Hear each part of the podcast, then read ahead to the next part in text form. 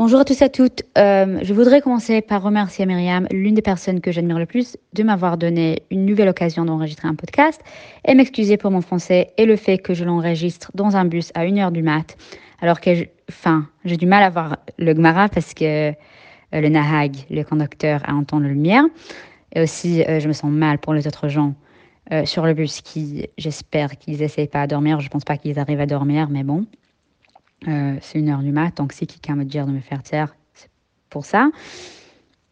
Mais la bonne nouvelle, c'est que cette Massechet est l'une de mes préférées. Et j'expliquerai pourquoi dans un instant. La bonne nouvelle, c'est que je connais donc assez bien cette Gemara pour le faire dans un bus à 1h du mat. Donc, je suis désolée, mais j'espère que ça va bien se passer. La raison pour laquelle j'aime cette Massechet n'a rien à voir avec un quelconque aspect intellectuel de la lutte pour la liberté de la femme, car c'est en fait moins compliqué qu'il n'y paraît. La question relève davantage de la politique que de la halakha et de l'intellect, en fait. La raison pour laquelle j'aime cette Massechet, donc, aussi n'a pas grand-chose à voir avec la question de savoir c'est la justice. Qu'est-ce que c'est la justice, mais plutôt avec celle de l'établissement de la justice et de la fabrication d'un système dans lequel la justice peut résider, comme nous le verrons tout au long de la Massechet. Je mentionnerai que si vous ne connaissez pas le travail de Carol Gilligan en général, et plus particulièrement son livre « In a Different Voice », et en fait, je ne vous demande pas de lire ce livre comme un nouveau traité sur le féminisme, mais plutôt de le considérer comme n'importe quel autre ouvrage philosophique. Je veux dire qu'aujourd'hui, si en général, soit vous ne connaissez pas ce livre, ou soit vous ne connaissez pas la Gemara en Iyun bien, et tous ces systèmes bien, je veux dire que ça peut être super compliqué de comprendre pleinement Maseret Gittin. Donc, avant de nous plonger dans notre Gemara, nous devons comprendre certaines prémices de notre système de justice halakhique, dont beaucoup sont élaborées dans notre Massechet. Donc, généralement, lorsqu'on parle de témoignage, on se réfère à une source épistémologique qui permet de savoir comment, par exemple, Marie-Antoinette a été tuée. C'est-à-dire, nous savons qu'elle a été tuée par guillotine parce que nous avons des témoins qui l'ont dit. Et comme toutes les sources épistémologiques, les témoignages présentent des avantages. Il y a des avantages, les désavantages. Ça va. Cependant, nous sommes tous d'accord pour dire que, d'un point de vue épistémologique, ce qui importe le plus dans un témoignage, c'est ce qui s'est réellement passé, c'est-à-dire ce que les témoins disent qui se passait.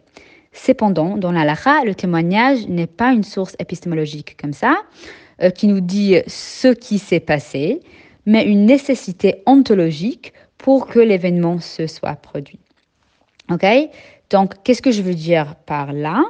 Je vais d'abord vous expliquer pourquoi ce n'est pas intuitif. Donc, la première et la plus importante, en tant que lorsque nous utilisons le mot témoignage, dans la langue française et anglais, et on peut dire les autres langues aussi, cela ne signifie pas, en général, qu'il faut qu'une personne ait été présente pour que l'événement ait eu lieu.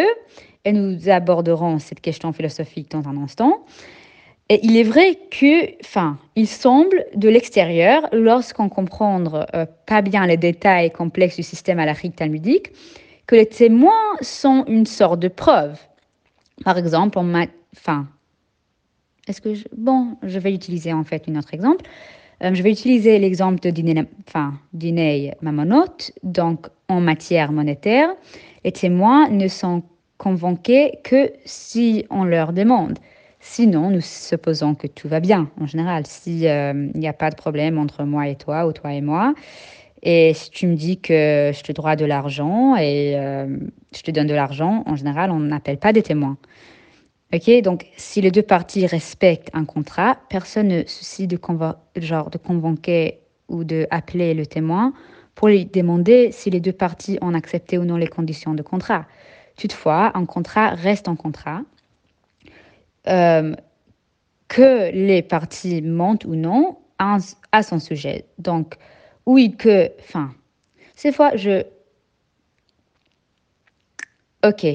veux dire comme ça.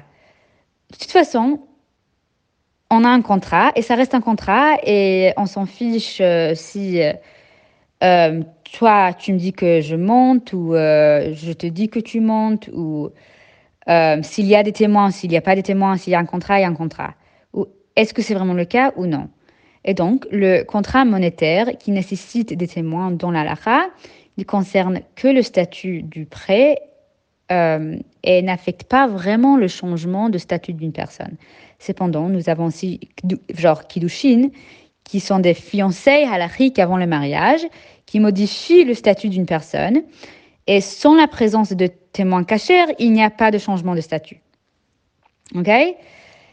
Et cependant, une question se pose. Si les deux parties reconnaissent la même chose, avons-nous encore besoin de témoins? C'est-à-dire, si moi et la personne qui va me fiancer, on peut dire, genre mon futur mari, entre guillemets, genre si moi et cette future mari, nous deux, on reconnaisse le Kiddushin, pourquoi est-ce qu'on a besoin donc les témoins?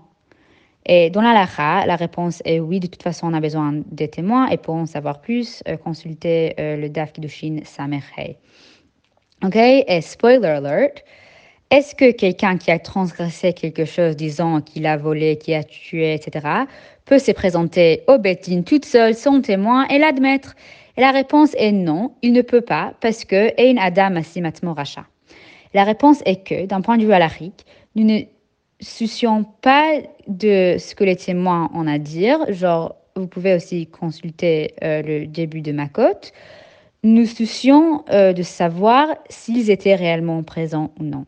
Donc, le gouffre de les doutes, on s'en fiche. Enfin, c'est pas on s'en fiche, mais pour Edout le Kyumadavar, on s'en fiche.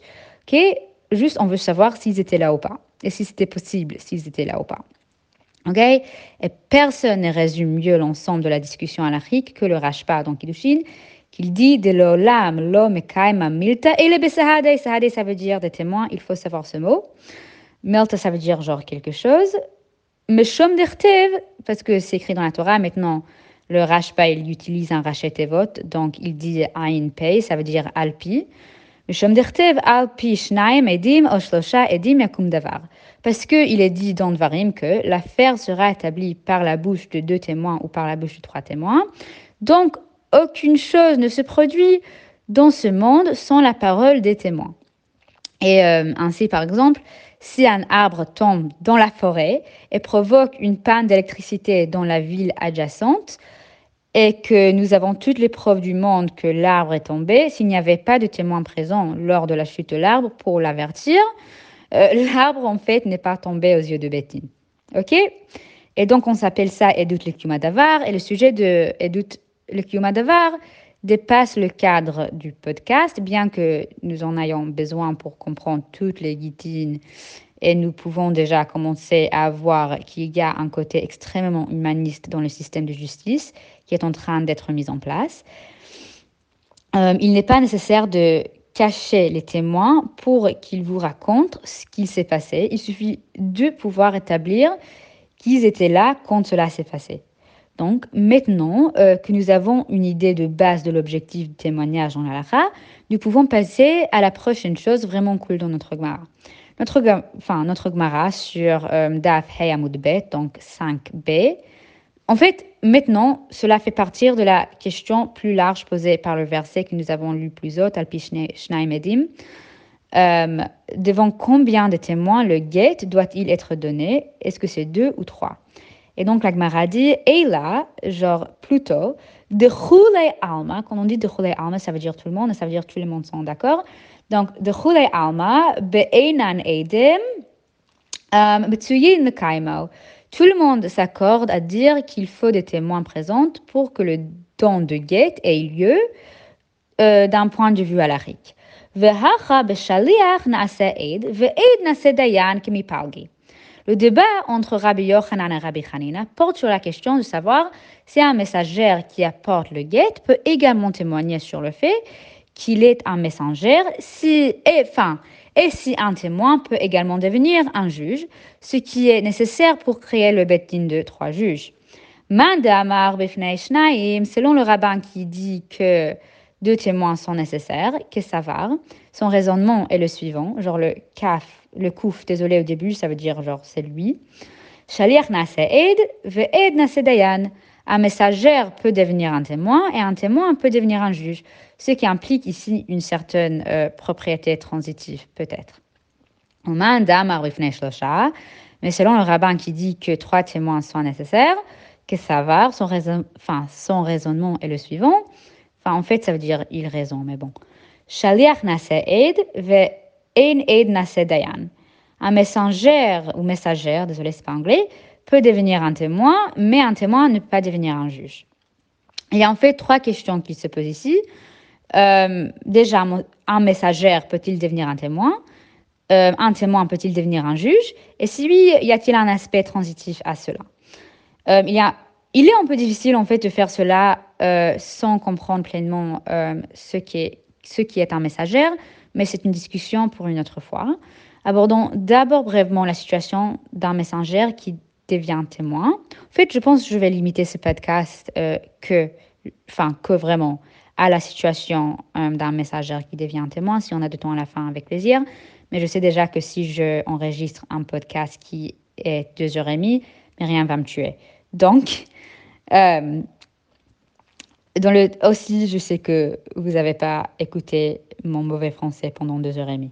Donc, dans le Talmud de Jérusalem, ou genre le Talmud Yerushalmi, la question est soulevée dans le cadre d'un différend entre Beit Shammai et Beit Hillel, mais la formulation du débat n'est pas de savoir un messager devient un témoin, mais si le messager se lève, genre au lait, en tant que témoin, et cette formulation oblige à débattre de la question de savoir si une personne qui a servi de témoin peut également servir de messager, et si, dont la formulation du Talmud de Babylone, genre Talmud Bavli, était possible, que le débat porte sur cette question ou sur une question préliminaire, à savoir si une personne désignée comme messagère peut fonctionner comme témoin, même si c'est elle-même, lui-même, qui accomplit la tâche en fin du compte. Parce qu'on sait déjà qu'une femme ne peut pas être témoin, est-ce qu'elle peut être messagère ? C'est une autre question. Ok.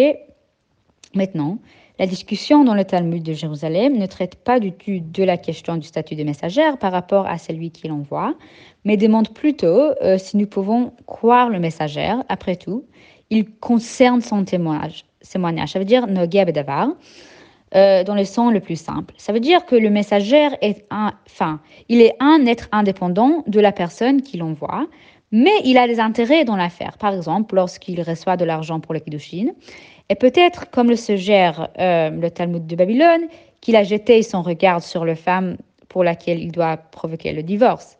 Peut-être il va l'aimer, cette personne, et donc il a un intérêt de leur faire divorcer. Maintenant, le Talmud Yerushalmi évoque un différend entre deux Amoraïm. Il y a Rabbi Avon Barraya, estime que... qu'une fois l'intérêt financier est éliminé, comme dans le cas du Kiddushin, utilisant un contrat, le messager peut servir de témoin sans problème.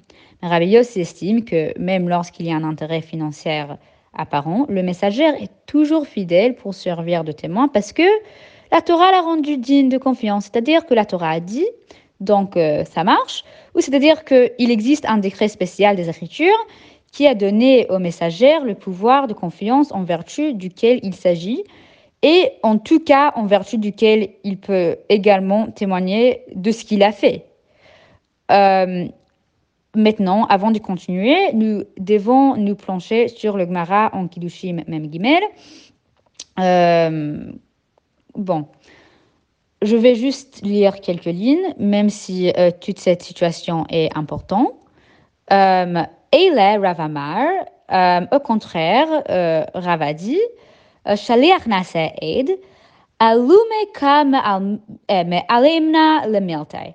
Ok, donc Rav dit qu'un messager peut devenir un témoin, puisque nous renforçons ces paroles de témoignage, parce qu'il atteste d'une chose dont il est certain, étant donné qu'il est celui qui a réellement accompli l'action, donc c'est lui qui a agi. Mais, Devei Rabbi Shila Amri, genre dans la yeshiva, dans la maison de Rabbi Shila, on dit Ein shaliach nasa'ed, kevan d'amar mar, shlucho shal adam kamuto, havale kegufei. Ok, donc on dit qu'un messager ne peut pas devenir témoin parce que le maître, genre Mar, a dit que le statut légal du messager, d'une personne, est comme celui de lui-même. Genre, le messager est donc considéré comme celui qu'il a nommé lui-même. Genre, la même personne, en fait. Donc, il n'est pas un être indépendant. Ok? De même que l'on ne peut témoigner d'une affaire qui nous concerne, il en va de même pour le messager de quelqu'un. Donc, je voudrais m'attarder un instant sur la méthodologie de Rav. La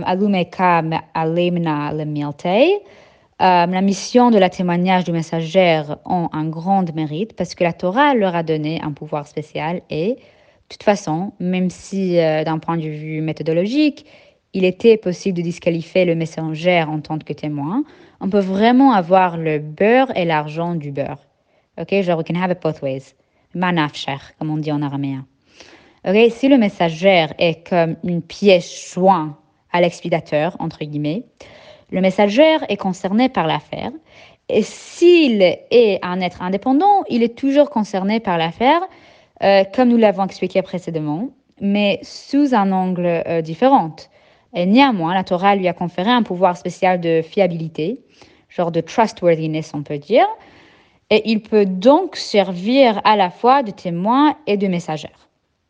Maintenant, pour gagner du temps, je vais faire ce que je déteste faire, mais je vais résumer 2000 ans de discussion de développement halakhique par le biais de quelques acronymes, en espérant que vous vous pencherez sur la question toute seule vous-même. Donc, il existe une autre discussion dans les Rishonim et dans les Poskim concernant un messager devenu témoin qui découle d'une, on peut dire, prétendue contradiction, genre prétendue, ok, contradiction dans le Rambam, et d'un différend entre le Tour et son père le Roche. Donc, le Rambam, dans le chapitre 9 des lois sur le divorce, le Mishneh Torah, explique que le messager qui apporte un guet à une femme doit le lui remettre devant deux témoins. Et les raisonnements du Rambam impliquent que le messager ne peut pas faire office de témoin, car il a besoin de deux autres témoins en plus de messagères. Cependant, dans les chapitres 2 et 7, le Rambam laisse entendre que les messagères eux-mêmes sont ceux qui se transforment en témoins. Le Roche est d'accord avec le Rambam au chapitre 9 et le Tour n'est pas d'accord avec son père et dit que les messagères servent effectivement de témoins et que, par conséquent, parce qu'ils fonctionnent comme témoins, nous devons ajouter un autre témoin. Le Taz suggère qu'il n'y a aucune contradiction dans le Rambam et qu'il ne devrait donc pas y avoir une contradiction entre le Roche et le Tour. Et le Taz s'exprime très intensement et dit... Je vais le lire juste comme ça. J'ai peur que si je le traduis aussi l'hébreu assez facile, ça va diminuer de l'intensité de cette déclaration. Mais si vous ne comprenez pas, il n'y a aucun... Il ne faut pas être gêné. Bon, peut-être je vais le traduire, on verra. Et là, on fait « Bechinam », genre... Bon, je vais traduire comme je le lis. « Bechinam », ça veut dire, c'est genre gratuit, c'est sans vêtements, « et gratuites ». Donc, Bechinam asa Rabbeinu haTour machloket imaviv. Ok, basé Mechila mechvod Rabbeinu. Mechila, ça veut dire genre pardon. Donc, en fait, c'est pour aucune raison que le Tour a fait un différend avec son père. Désolé. Ok, il fallait demander désolé. Tu vois ce que je veux dire? Genre pour le kavod, pour le gloire, pour le respect de notre rabbin. Maintenant, cependant, le point principal du Taz. En fait, ce qu'il est en train de faire, c'est de demander désolé au Roche pour les torts à son nom. Okay, c'est pour ça que c'est assez charif, aussi il dit Bechinam. Bon. Cependant, le point principal du Taz est qu'il y a des moments où un messager devient un témoin et d'autres où il ne l'est pas. Et à des fins d'enquête et de fiabilité, le messager devient un témoin.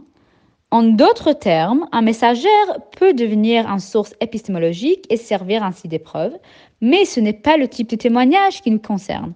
En revanche, pour Edout le Kyumadavar, le messager ne peut devenir témoin car il représente le mari et pour qu'un témoignage établisse la réalité, genre pour Edout le Kyumadavar, il faut que le témoin soit complètement déconnecté de la réalité et le témoin doit être complètement déconnecté de l'affaire.